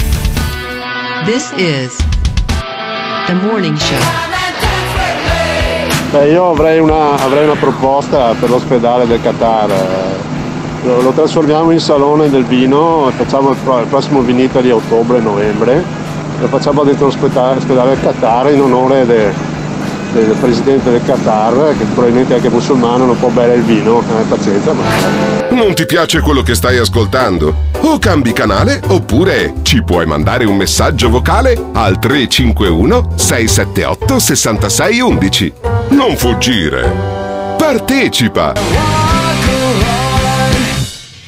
Il morning show fino alle 10, noi siamo avanti tutti i giorni dalle 7 e poi se volete, se volete, se vi siete persi qualcosa, c'è anche lo... ehm, la puntata la trovate anche su Spotify, così tra una canzone e l'altra, tra un concerto e un altro, potete sentirvi anche il morning show. E lì trovate il podcast dalle 11 tutti i giorni. Questa mattina, naturalmente, si sta parlando ancora una volta di Covid-19. Cerchiamo di capire, insomma, le varie sfumature, no? l'impatto che eh, questa sciagura ha avuto sulle nostre vite. E naturalmente, caro Alberto, chi paga tanto, tantissimo il prezzo di questo momento anche di incertezza sono eh, gli imprenditori, sono gli esercenti, sono coloro che hanno per esempio un locale, no? un locale pubblico, un bar, un ristorante. Insomma. Sì, beh, ce ne sono alcuni, come abbiamo narrato molto spesso da questi microfoni, che attraverso quella iniziativa che abbiamo chiamato Padova non si ferma, eh, sfamano un centinaio di persone in difficoltà ogni giorno, da 40 giorni eh, a Padova è nata questa cosa proprio a questi microfoni e questi si danno da fare nonostante i ristoranti siano chiusi, autotassandosi, ci sono delle donazioni, lo, lo racconteremo anche nei prossimi giorni perché continua a, bollere, a bollire qualcosa in questo Padova non si ferma che trovate, Cioè, anche, insomma, una parte molto positiva. che no? trovate anche su Facebook. Però ci sono quelli incazzati. Ci sono, molto incazzati, caro Alberto. M- eh, C'è un imprenditore, si chiama Maniscalco lui, è un proprietario Beh, di un locale. Con un nome così. eh. Infatti l'abbiamo non, è che, non è che si chiama Piuma o Cotone, uno che si chiama Maniscalco. Lui ha un locale, ehm, spieghiamolo un po' perché su dove è ubicato, perché sennò non si riesce a capire, magari uno a questo punto ci ascolta da Roma o da Milano, Eh. insomma in quelle che chiamiamo solitamente gallerie, no? cioè quei Sì. luoghi che sono coperti A anche Padova. all'interno, a Padova, quindi lui ha una parte esterna comunque coperta Sì. e una parte interna del E locale. cosa fa? Forgia il, forgia il No, ferro, no, no, uno no, che no. si chiama Maniscalco. Lui è uno insomma, che naturalmente è un locale che era anche molto frequentato per feste, Cos'è, un feste di bar, compleanni. ristorante? Un bar che però insomma fa anche Vabbè. naturalmente eh, offre anche cibo E da eccetera. 40 giorni non fa un cazzo come gli altri Ed è bar. incazzato furioso Alberto sto ragazzo Eh, qua sentiamolo. Manisca- ma Ma perché è sentiamolo? Eh perché ragazzi miei lui dice qua come si fa a riaprire se ci sono insomma tutte le limitazioni che sappiamo ma se lo senti se lo ascolti arriva facile quello che lui ci vuol far, far capire Senti, vediamo se senti. arriva. Uno dei provvedimenti sembrerebbe essere due metri quadri, ok, eh, due metri di distanza tra i tavoli. Ora io vi faccio l'esempio, questa è la mia pertinenza, ok. Sta muovendo dentro le scale, no? 5 metri Sta quadri, facendo vedere. ehm, 5 per 5 sono 25 metri quadri Sì. da una parte e dall'altra, totale 50 metri quadri. Sì. Ora, io qua prendevo festa di compleanno e restavo in piedi e pagavo quindi le tasse perché non sono mai diventato ricco da 4 anni con la questo lo dirà mille volte in questo video eh? eh, prendevo feste di compleanno di 30, 35, 40 persone, ok, che erano quelle cose che mi facevano res- restare in piedi. Mm. Se ora mi vietano questo, vuol dire che io in questo spazio qua, ok, di cui ho lui qua cammina e si mette a posso misurare. passare, se la misura è 5 metri, due tavoli da una parte E due tavoli, dall'altra. e due tavoli. quindi ha dimezzato praticamente eh, gli Sì. ospiti che può avere, Un, insomma. ge- un geometra la spiegava meglio sta cosa qua. Però questo video che ha fatto più di mezzo milione Ma di stai visualizzazioni. scherzando? L'hanno condiviso un sacco di persone, non solo in Italia ho guardato la sua pagina. Continua, continua poi a, a- a spie- a- ad andare sul, sul tecnico Sì. e dice oltre ai metri quadri, oltre ai metri lineari di distanza, oltre al fatto che non posso più fare i compleanni, devo fare anche gli ingressi contingentati. contingentati gli ingressi alle persone, una persona in 40 metri quadri. Allora, prova a riprendere per favore la metratura del locale. Io ho 57 metri quadri, ora ditemi voi com'è possibile, ok? Come posso io lavorare facendo entrare una persona alla volta, ok? Per un caffè, uno spritz. Cioè, Capito? Lo capite cazzo che quando voi direte ok i bar sono aperti, i locali sono aperti, i ristoranti sono aperti, la macchina delle aziende va a regime, quindi le spese sono a regime, ma gli incassi sono un decimo di quello che io devo fare per restare in piedi e lo ripeto non per diventare ricco, ma per andare a pari, per pagare tutto quello che devo pagare. Poi mi dite le mascherine, mi dite i gel, mascherine non si sa dove trovarle e se si trovano costano la follia. I guanti, vogliamo parlare dei guanti? Guanti monouso. Ma se arriva un infetto, mi tocca la tazzina, io ho il guanto, devo buttare via il guanto, devo andare in cassa. Ah no, aspetta, perché adesso sulla cassa per i pagamenti sta- state già dicendo di togliere il contante, tutto elettronico, però allora le banche si prendono le, con le commissioni, mi fate un culo così su 1,10 euro di caffè. E, quindi, e, e qua inizia ad incazzarsi. È molto incazzato. Poi va sul crescento il signor Maniscalco, barista e ristoratore di Padova. Senti, Perché mi state facendo ammalare? Io ne ho pieni coglioni, Eccolo, mi state facendo ammalare. Io vi vengo a prendere monta. a casa, dovete capirlo, perché voi siete là sulle vostre cazzo di poltrone di merda, ok? Ma non avete mai fatto 18 ore di lavoro aspettando, sentendo con le orecchie la città come si muove, sapendo che la gente forse arriva, forse non arriva, ma non posso restare chiuso perché comunque sia devo avere bisogno di quei 400 euro per pagare l'Enel. Vi eccolo. vengo a prendere a casa. Ma eh. no, ma continua poi, adesso continua. Lo, senti- lo sentiamo perché è incazzato ed è incazzato con i politici. Sì, Dice sì, la proprio- politica non sta facendo abbastanza, anzi mi mette il bastoni tra le ruote e io vi vengo a prendere a casa l'uno, uno, Uno, dopo uno, l'altro. Sentilo, mia, sentilo, Cosa sentilo. faccio io per incassare e per pagarvi l'Enel? Cosa faccio io per pagarvi la tassa dei rifiuti? Cosa faccio io per pagarvi il plateatico, le spese condominiali, l'affitto? Ora, l'affitto.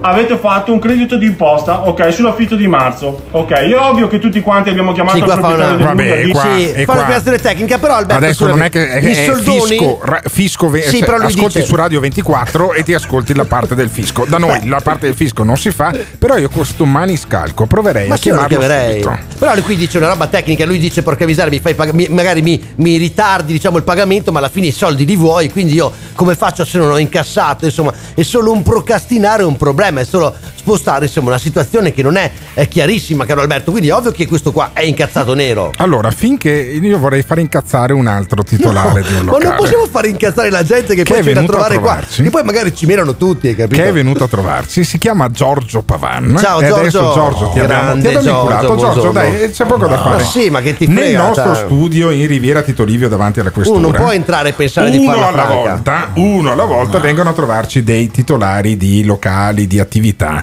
E in questo è il nostro amico Giorgio che ieri, e così ti faccio incazzare del tutto, ha fatto una cosa fantastica. Lui è uno degli esponenti di questo gruppo che si chiama Padova non si ferma. Ieri sera io ho visto una foto in chat con Giorgio attorniato da una trentina di bambini. Cosa sei andato a fare in una casa famiglia che è in zona Prato della Valle? Giorgio Pavan, che mi odierai a morte per questa intervista che non era concordata. Cosa sei, cosa sei andato a fare, Giorgio? Allora, Padova non si ferma, sta sostenendo una serie di, di comunità e di eh, come dire, famiglie in difficoltà da alcuni giorni, anzi ormai sono più di un mese. Eh. E il- una di queste è appunto Casa Priscilla ed è Che una è, una, quelle... che è una struttura dove ci sono 30 bambini in affidamento, cioè tolti dalle loro famiglie, Famiglie, sì. perché ci sono delle situazioni particolari. Voi vi siete accorti di questa realtà e l'avete adottata, avete metto- messo all'ingrasso i bambini. Allora, lunedì di Pasquetta eh, sono andato io con Jacopo Morelli e abbiamo portato gli hamburger. Poi ci sono quelli che hanno portato la Macedonia con il gelato. Tu hai portato, cos'è che hai portato ieri sera? Ieri sera io ho portato con il chiosco il pasticcio di carne, le polpette le, le patate perché poi i bambini sognano le patate E perché non riescono ad averle tutti i Anche giorni. da adulti sogni le patate, ma sono di fatti in maniera diversa. ma in qualche maniera, Giorgio, e questi si spazzolano tutto, che è una meraviglia. No, questi hanno la gioia negli occhi quando ti vedono arrivare. Questa Eh. è la, la soddisfazione più bella che, che puoi avere. Devo dire, dieci minuti lì dentro e ti sei dimenticato di tutto, di tutte quelle cose che Maniscalco stava elencando prima e devo dire che è una, come dire, un'ancora di salvezza in questo periodo in cui stiamo tutti State nell'incertezza. scoprendo anche Vedi? voi delle cose, degli aspetti magici, insomma, della vita che vanno al di là, insomma, chiaramente poi dopo Delle del lavoro, il guadagno- delle preoccupazioni. le preoccupazioni che sono lecite comunque. Però vedi, allora, da- noi abbiamo le due facce di cosa vuol dire fare il ristoratore in questo momento. Da una parte questo maniscalco incazzato come una iena, dall'altra parte Giorgio Pavan che invece eh, sarà incazzato anche Giorgio Pavan col fatto che sono 40 giorni che, che sono chiuse tutte le attività, tu sei anche un organizzatore poi di eventi, adesso state cercando in qualche maniera di ripartire, però invece di stare sul divano incazzato o davanti a un computer a smadonnare come faceva Maniscalco, vi siete dati da fare tu e alt- un'altra settantina di imprenditori per portare un sorriso come dicevi tu. Poi alla fine ci sono anche quelli incazzati, Tito- tipo questo, come si chiama di nome? Maniscalco. Di nome? Riccardo, Riccardo Maniscalco. Maniscalco. Ciao, Buongiorno, ciao, Riccardo. Buongiorno, buongiorno. Buongiorno a voi. Ma ti è passata un po' l'incazzatura? Ti è- Mm, no. Non ti è passata l'incazzatura? Si è capito, eh, insomma, si Ma è capito Riccardo, tono, allora tu hai un locale che è un po' un bar, un po' un salone dove si facevano lauree, compleanni e compagnia. Hai spiegato che quelle robe là non riesci più a farle e sei incazzato e dici vengo a prendervi a casa ai politici. Ma davvero sei così arrabbiato? Beh, eh, penso che dai dalle centinaia e migliaia di messaggi che sto ricevendo da quando ho fatto il video che è diventato virale. Quanti- quante visualizzazioni ha fatto il video Riccardo? Ma io ho visto che c'è un politico che l'ha postato e eh, visualizzazioni un milione e Un sei. milione e sei. Ma ascoltami, Eh. ti, do, ti do un, ti do un suggerimento per canalizzare in bene questa visibilità che ti sei ritagliato. C'è un gruppo proprio nella tua città di Padova che si chiama Padova non si ferma. Sono ristoratori come te che invece di incazzarsi come delle iene e minacciare i politici, sai cosa fanno?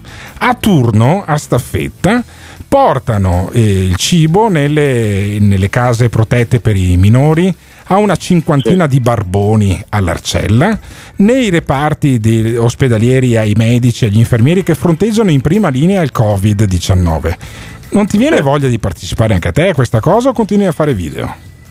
No, ti dico, eh, la- quello, quello purtroppo ed è brutto da dire, quello che è stato recepito di quel messaggio, almeno per alcune eh, anche trasmissioni, è proprio il fatto delle minacce, perché a quanto pare in questo mondo se non vai giù pesante e non tiri fuori...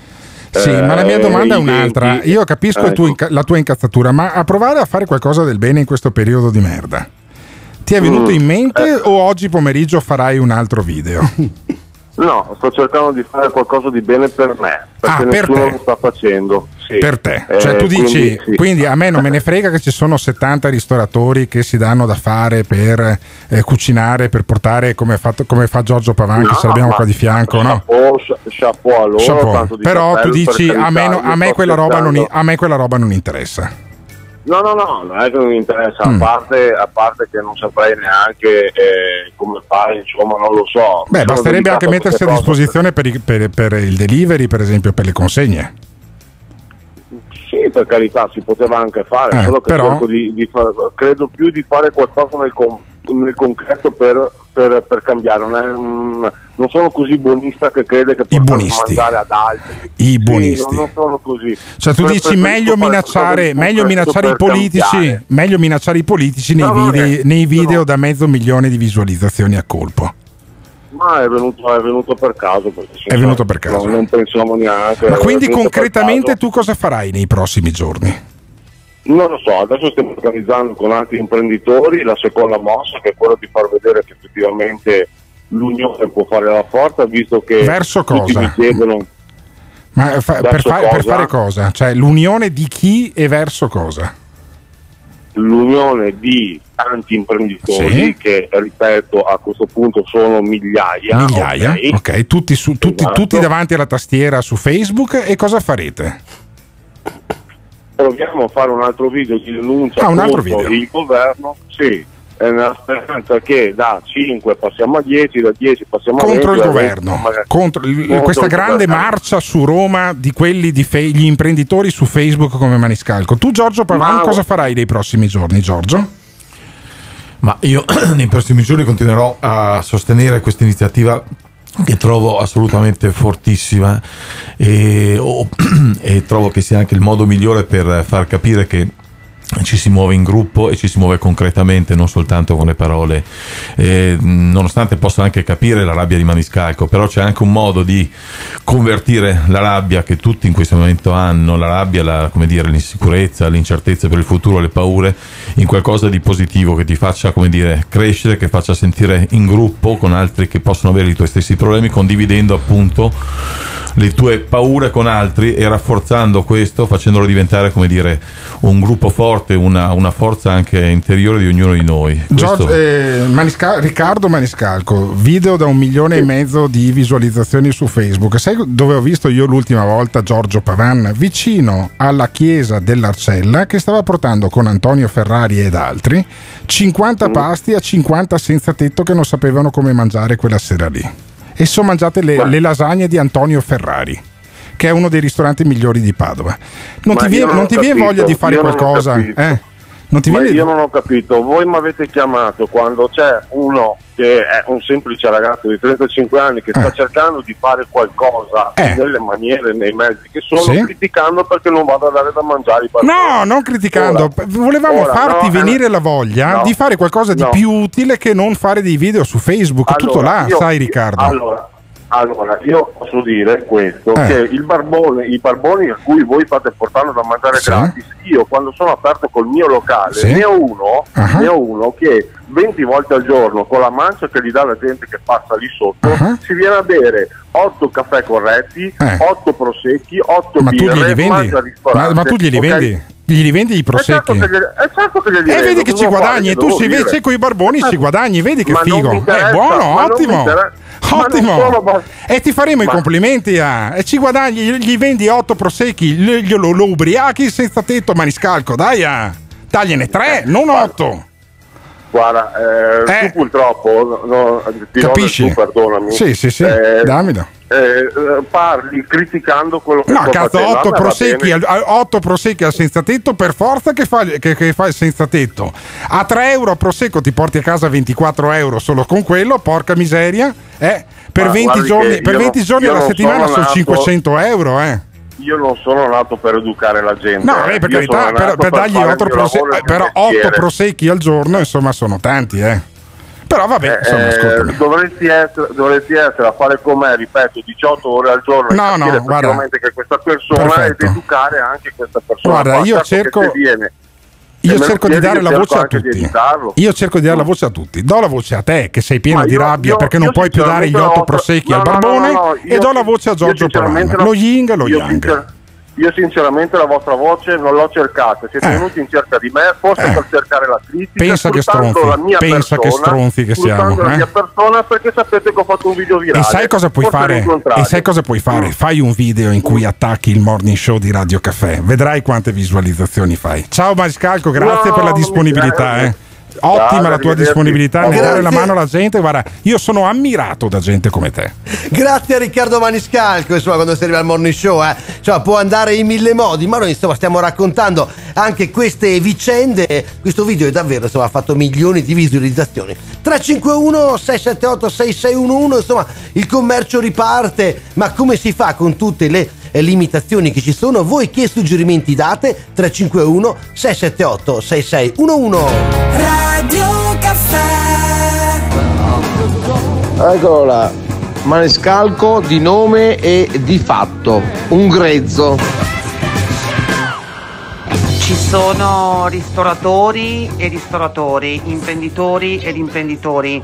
I veri imprenditori sono alla fine quelli che fanno del bene, i veri imprenditori sono quelli che dopo 5 mesi o 6 mesi di stop alle attività commerciali non muoiono di fame. E di sicuramente i veri imprenditori non fanno video di denunce così tanto per far sentire la propria voce per fare quattro visualizzazioni. Quattro non ne ha fatte molte, molte di più. Un però, milione e mezzo. Però diavolo, eh, insomma, diciamolo, dai, non benissimo. Questo Riccardo Maniscalco che abbiamo sentito ai nostri microfoni. Ma già, insomma, E che ha fatto un milione e mezzo di visualizzazioni dicendo ai politici: Io vengo a prendervi a, A casa, casa, a casa, vi a faccio casa." un culo così perché mi avete chiuso il locale e se lo riapro non posso più fare le, le feste di laurea, non posso più vendere otto prosecchi al giorno al barbone che chiede l'elemosina davanti al mio bar e poi si sfonda di, di prosecchi nel suo bar. Io, francamente, non l'avrei detto, però la voce però tu dell'ingenuità. pure chiesto. La voce dell'ingenuità è anche questa. E c'è uno, c'è un pirla a caso che, che difende questo. caffè corretti. Che difende questo Riccardo Maniscalco. E sai chi è? Chi è? Emiliano da Roma, che abbiamo ospite. Ma eccolo qua, Ma quindi Emiliano. tu sei dalla parte di, di- di questo Riccardo Maniscalco?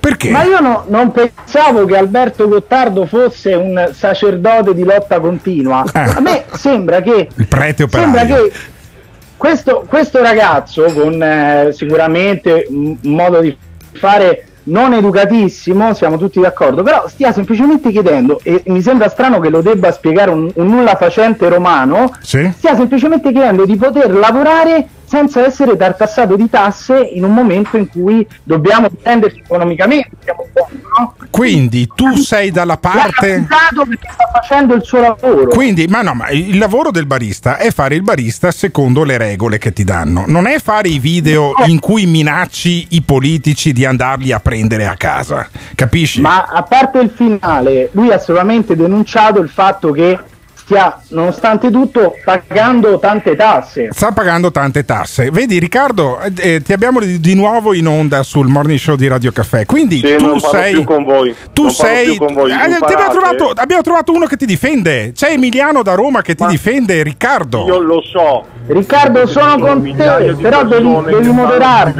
devi moderarti. No, no, no, fai, fai parlare Riccardo. Scusami, Riccardo, stavi dicendo? No, voi siete stati dei gran maleducati. Dei gran maleducati. Siete stati Perché? dei gran maleducati. Perché? Sì, perché mi avete chiamato, Eh. chiamato per sfruttare la persona che adesso so. Ma no, ma Ma figurati. dai, ma non Ma fare un ragionamento di questo. Guarda che tu Sai- nel momento che ti metti eh, su Facebook e davanti a Certo. tutti, cioè, Hai non è che poi dopo hai lamentarti messo il se qualcuno culo- ti hai chiama. messo il culo sulle pedate, No, nel no, senso no, che è facile fare il video. No, Riccardo, è facile fare il video senza contraddittorio. Capisci? No, non è contraddittorio. Un conto è contraddire, Sì. un conto è dire che io non sono una persona, oh cosa fai, continua a postare in Facebook in maniera offensiva. Inf- ok? offensiva? Chi è che ti ha mai che offeso, Riccardo? andare a, a dare da mangiare i barboni. No, che è una delle ipotesi. Invece di dargli otto prosecchi al giorno, potresti anche dargli, Ma portargli qualche pasto con caldo. me otto ore al giorno, tu non sei in bar con me, tu non sai Ma come io- parlo io ma questo sa- barbone per cercare di dirgli tieniti i soldi in tasca. Tra un prosecco e l'altro, ma dopo i prosecchi Ma glieli fai sai. pagare? I caffè corretti glieli fai pagare, però? O Ma glieli certo che regali? glieli faccio pagare, cazzo, se, Ah! li, se li fai in sigarette gratta e vinci alto, cosa faccio? E pago allora lui, chi i, soldi, paga? prende i soldi del tabaccaio, vuoi che non li prendo anch'io come barista? Otto- il prosecco quanto lo vendevi al Ma bar tuo? io non ci voglio A quanto lo vendevi un prosecco nel tuo bar, Riccardo? A quanto lo vendevi un prosecco? Me lo dici? Me lo dici che facciamo il calcolo di quanto ti rendeva? 8 caffè è un euro e mezzo.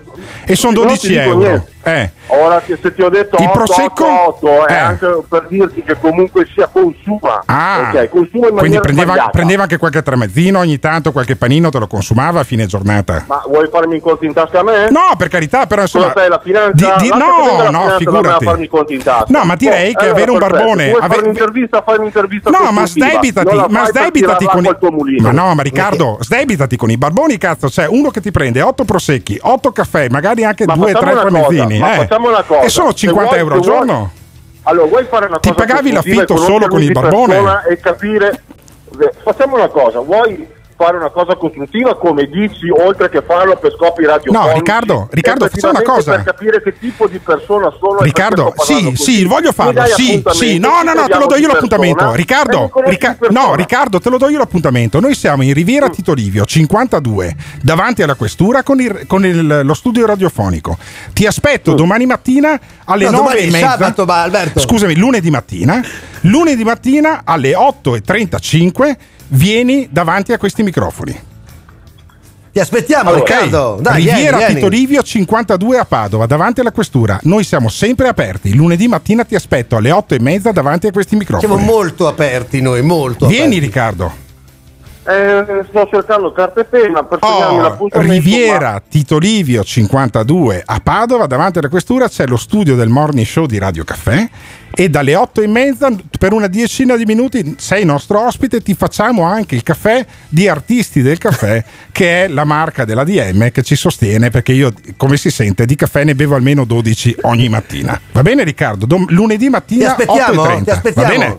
Sì, sì, sì, ma allora eh, accettare una cosa così è, è diverso. Allora, se vuoi conoscermi di persona, mi Benissimo, di vieni, persona, vieni, non vieni in studio, Perché- sarai nostro ospite davanti Così ai gli nostri ascoltatori microfoni. possono chiederti Facciamo cose. altri 8 minuti di confronto io e te durante questo programma. ok? Sarà bellissimo. Alla grande Riccardo. Magnifico, magnifico. Dai, buon weekend a te, a tutti quanti. Naturalmente, insomma, noi vi auguriamo di passarlo sereno. Potete sempre essere incazzati, anche se è evidente, insomma, che sono preoccupazioni. Lo sappiamo. Alle otto e mezza, comunque, lunedì, eh, insomma, conosceremo meglio Riccardo Maniscalco. Ma se volete saperne di più, insomma, il suo video imperversa su Facebook 351 678 6611. Mi verrebbe quasi da domandare, ma insomma, è meglio appunto andare su Facebook e dire un po' quel che si vuole senza che nessuno ci faccia alcuna domanda o venire al morning show lunedì mattina in modo che tutti al 351 678 6611 possiamo rivolgerci a Riccardo Maniscalco o a chi vogliamo? Beh, insomma, ditecelo voi, eh. 351 678 6611. This is the morning show. Alberto sacerdote. Guardate che Alberto è molto da annunziano per certi aspetti. Io a volte non capisco se Gottardo è liberale, comunista, non lo capisco. Non ti piace quello che stai ascoltando? O cambi canale oppure ci puoi mandare un messaggio vocale al La battuta va consumata chiara. Azione! 351 678 6611 Fai sentire la tua voce al Morning Show. Morning show tutti i giorni dalle 7 alle 10 sulle frequenze di Radio Caffè e poi c'è la possibilità di ascoltarci anche eh, in streaming dal sito, dall'applicazione. Poi lo sapete, mi gasa un sacco sta roba che siamo su Spotify tra gli SDC, i Beatles e i Rolling Stones. Trovate perfino Simone Alunni, Alberto Gottardo, Ivan Grozzi, ma anche Emiliano da Roma, caro Sì, Alberto. adesso Emiliano da Roma Ma magari. certo, anche ma- Emiliano da vabbè, Roma. ma magari Emiliano da Roma dura poco. Ma come dura poco? Che poi tu Ma dura non poco, so, ma- tu non si capisce mai che cavolo vuoi Ma dire. non mi eh? ha tanto convinto Emiliano da Roma. Taglierete i miei interventi, no? Ah, Taglierete i miei interventi. Io ti voglio bene, ti voglio già non- bene, non guarda. mi, ha, non mi ha tanto convinto Emiliano, però non so se noi abbiamo convinto Emiliano. Come ti è parsa questa puntata del morning show con una mezza rissa finale, con questo. Riccardo Maniscalco che poi, doma- che poi lunedì mattina arriva qui negli studi di Radio Caffè, che noi abbiamo gli studi del morning show, ce li abbiamo da- davanti alla questura, quindi è anche comodo se mi mena durante la trasmissione, poi vado direttamente in questura a fare denuncia. Eh, ma come? La Dai, cosa potrebbe anche, essere, potrebbe anche essere reciproca, ma comunque. E, ehm, co- come, come ti è sembrata questa puntata? Cosa ti ha convinto? Cosa non ti ha convinto, Emiliano? A parte il fatto, io continuo a ribadire che Maniscalco ha ragione, solo che non si sa esprimere perché Eh. se si sapesse esprimere avrebbe ragione. Per me lui avrebbe torto anche, con, anche in un confronto con Jack lo squartatore. ok, quindi tu dici che è la forma che lo frega, non tanto la sì, sostanza. assolutamente. Eh, perché tu l'hai poi lunedì. accusato di fare il suo lavoro. Ah, ok, è accusato di fare il suo lavoro e anche di aver detto ai politici vi vengo a prendere a casa. Ha fatto un milione e mezzo di visualizzazioni su Ma Facebook. quello è uno sfogo, noi. quello è uno sfogo finale. Ah, Poi quella è un'iperbole, di di è 20 un'iperbole. Di 20 minuti hai preso quello, ma lui in 20 minuti dice tante cose. Eh. Eh, vabbè, ho capito. Ma- e, ti è rimasto, e ti è rimasto impresso solo questo? Non, non ti è rimasto impresso l'ospedale da campo del Qatar, per esempio? per esempio. No, ma io, io ho capito tante cose oggi. Ho capito, per esempio, che a Roma siamo tutti statali e solo io sto a spasso, Eh. se vogliamo dirla. E poi? Eppure- e invece questo Veneto, che- questo Veneto come, ti- come ti è Ecco, sembrato? Guidato in- da Zaia? In Veneto, in Veneto non ci sono vie di mezzo, cioè il Covid o è un'influenza, un raffreddore oppure l'apocalisse, non c'è una via di mezzo. Guarda che mi piace Emiliano Sì, la, sua, la sua visione. Poi tu sai, questa è anche la regione insomma, in cui la Lega va per la maggiore, quindi insomma c'è tutta sta roba del, de- de- eh, di sti 49 milioni, ma tu sta roba la, la sai meglio di noi perché c'è chi a Roma insomma eh, l'ha pattuita anni fa, no? pagare a rate le tasse non pagate, insomma una figata. Ma non ti è piaciuto, non ti è piaciuto il tutorial di come si mette la mascherina del nostro presidente. Luca Zaia? Zingaretti non ha mai fatto il tutorial per la mascherina. Infatti è finito male. Zingaretti, ripeto, ha fatto un tutorial bellissimo su come si beve il Negroni a Milano e poi ci si prende il Covid. Ah, ok, Quello però, è però, però è guarito. Sta bene comunque. Però eh? è guarito. Sta bene, sta bene. Sì, sì, assolutamente, fortunatamente. fortunatamente. Ci sarai lunedì mattina, Emiliano? Ti svegli di nuovo alle 6 per essere in diretta con noi dalle Sì, 7 alle ma 10? io non ho capito perché io mi sveglio alle 6 e poi un grande imprenditore come Gio Formaggio si sveglia alle 8 e mezza. Eh, Ma, ma ragazzo mio, ma quello prova a letto alle 4 perché c'ha la politica, perché ha il ristorante, ha una famiglia anche. E soprattutto il ristorante è chiuso, fa il consigliere regionale che dovrebbero essere 9.000 euro netti al mese. non è che puoi sempre e quindi i che conti ca- alla gente, Eh beh, certo, eh, sono soldi pubblici, posso dire, che un, Soldi consi- posso dire che un consigliere regionale prende 9.000 euro Sì, netti lo al puoi mese? dire, però, Che allora cioè, basta. noi allora anche- vogliamo bene. Anche io mi sveglierei alle 8 e mezza se prendessi 9.000 euro netti al mese, sai? Ma Emiliano, capito, lui c'ha questo problema che poi dopo chissà che cavolo fa durante la giornata, insomma, ce lo racconta lunedì. Alla grande, noi ti si saluta abbracciandoti naturalmente virtualmente e salutiamo anche voi, però ragazzi miei, statemi un attimo sereni, statemi un attimo tranquilli, perché oggi che giorno è? Dannata miseria, il 17 aprile di venerdì e domani che giorno è? Simona Luni, domani che giorno è? compleanno Gottardo, auguri! Ah, domani, domani, Domani, sì. Vabbè, ma chi se ne gli frega? auguri a Ma sto no, ma perché gli auguri? Trattatelo male. Sai quando devi mandargli i messaggi? Diteli cose orribili perché a lui piace sta roba della violenza Ma no. verbale. Mandateli messaggi violenti Ma sono verbalmente. ancora un ragazzino. Incisivi, C'ho capito? 44 Ma anni. fategli passare una brutta giornata questo qua. Noi vi si abbraccia tutti, eh. Perfino i bastardi compiono gli anni. Ma che mondo incredibile. 351 678 6611 se volete lasciarne qua poi lunedì ce li ascoltiamo insieme. Buon weekend a tutti, abbasso Covid-19. Viva il morning show, ciao! L'ascoltatore medio rimane su un programma per 18 minuti. Il fan medio lo ascolta per un'ora e 20 minuti. Ma com'è possibile? La risposta più comune che danno? Voglio vedere cosa dirà dopo. E va bene, d'accordo, perfetto. Ah, dimmi un po', e le persone che odiano... Lo ascolta per due ore e mezza al giorno. Scusa, ma se lo odiano, allora perché lo ascoltano? La risposta più comune? Voglio vedere cosa dirà dopo. Il Morning Show è un programma realizzato in collaborazione con Patavium Energia.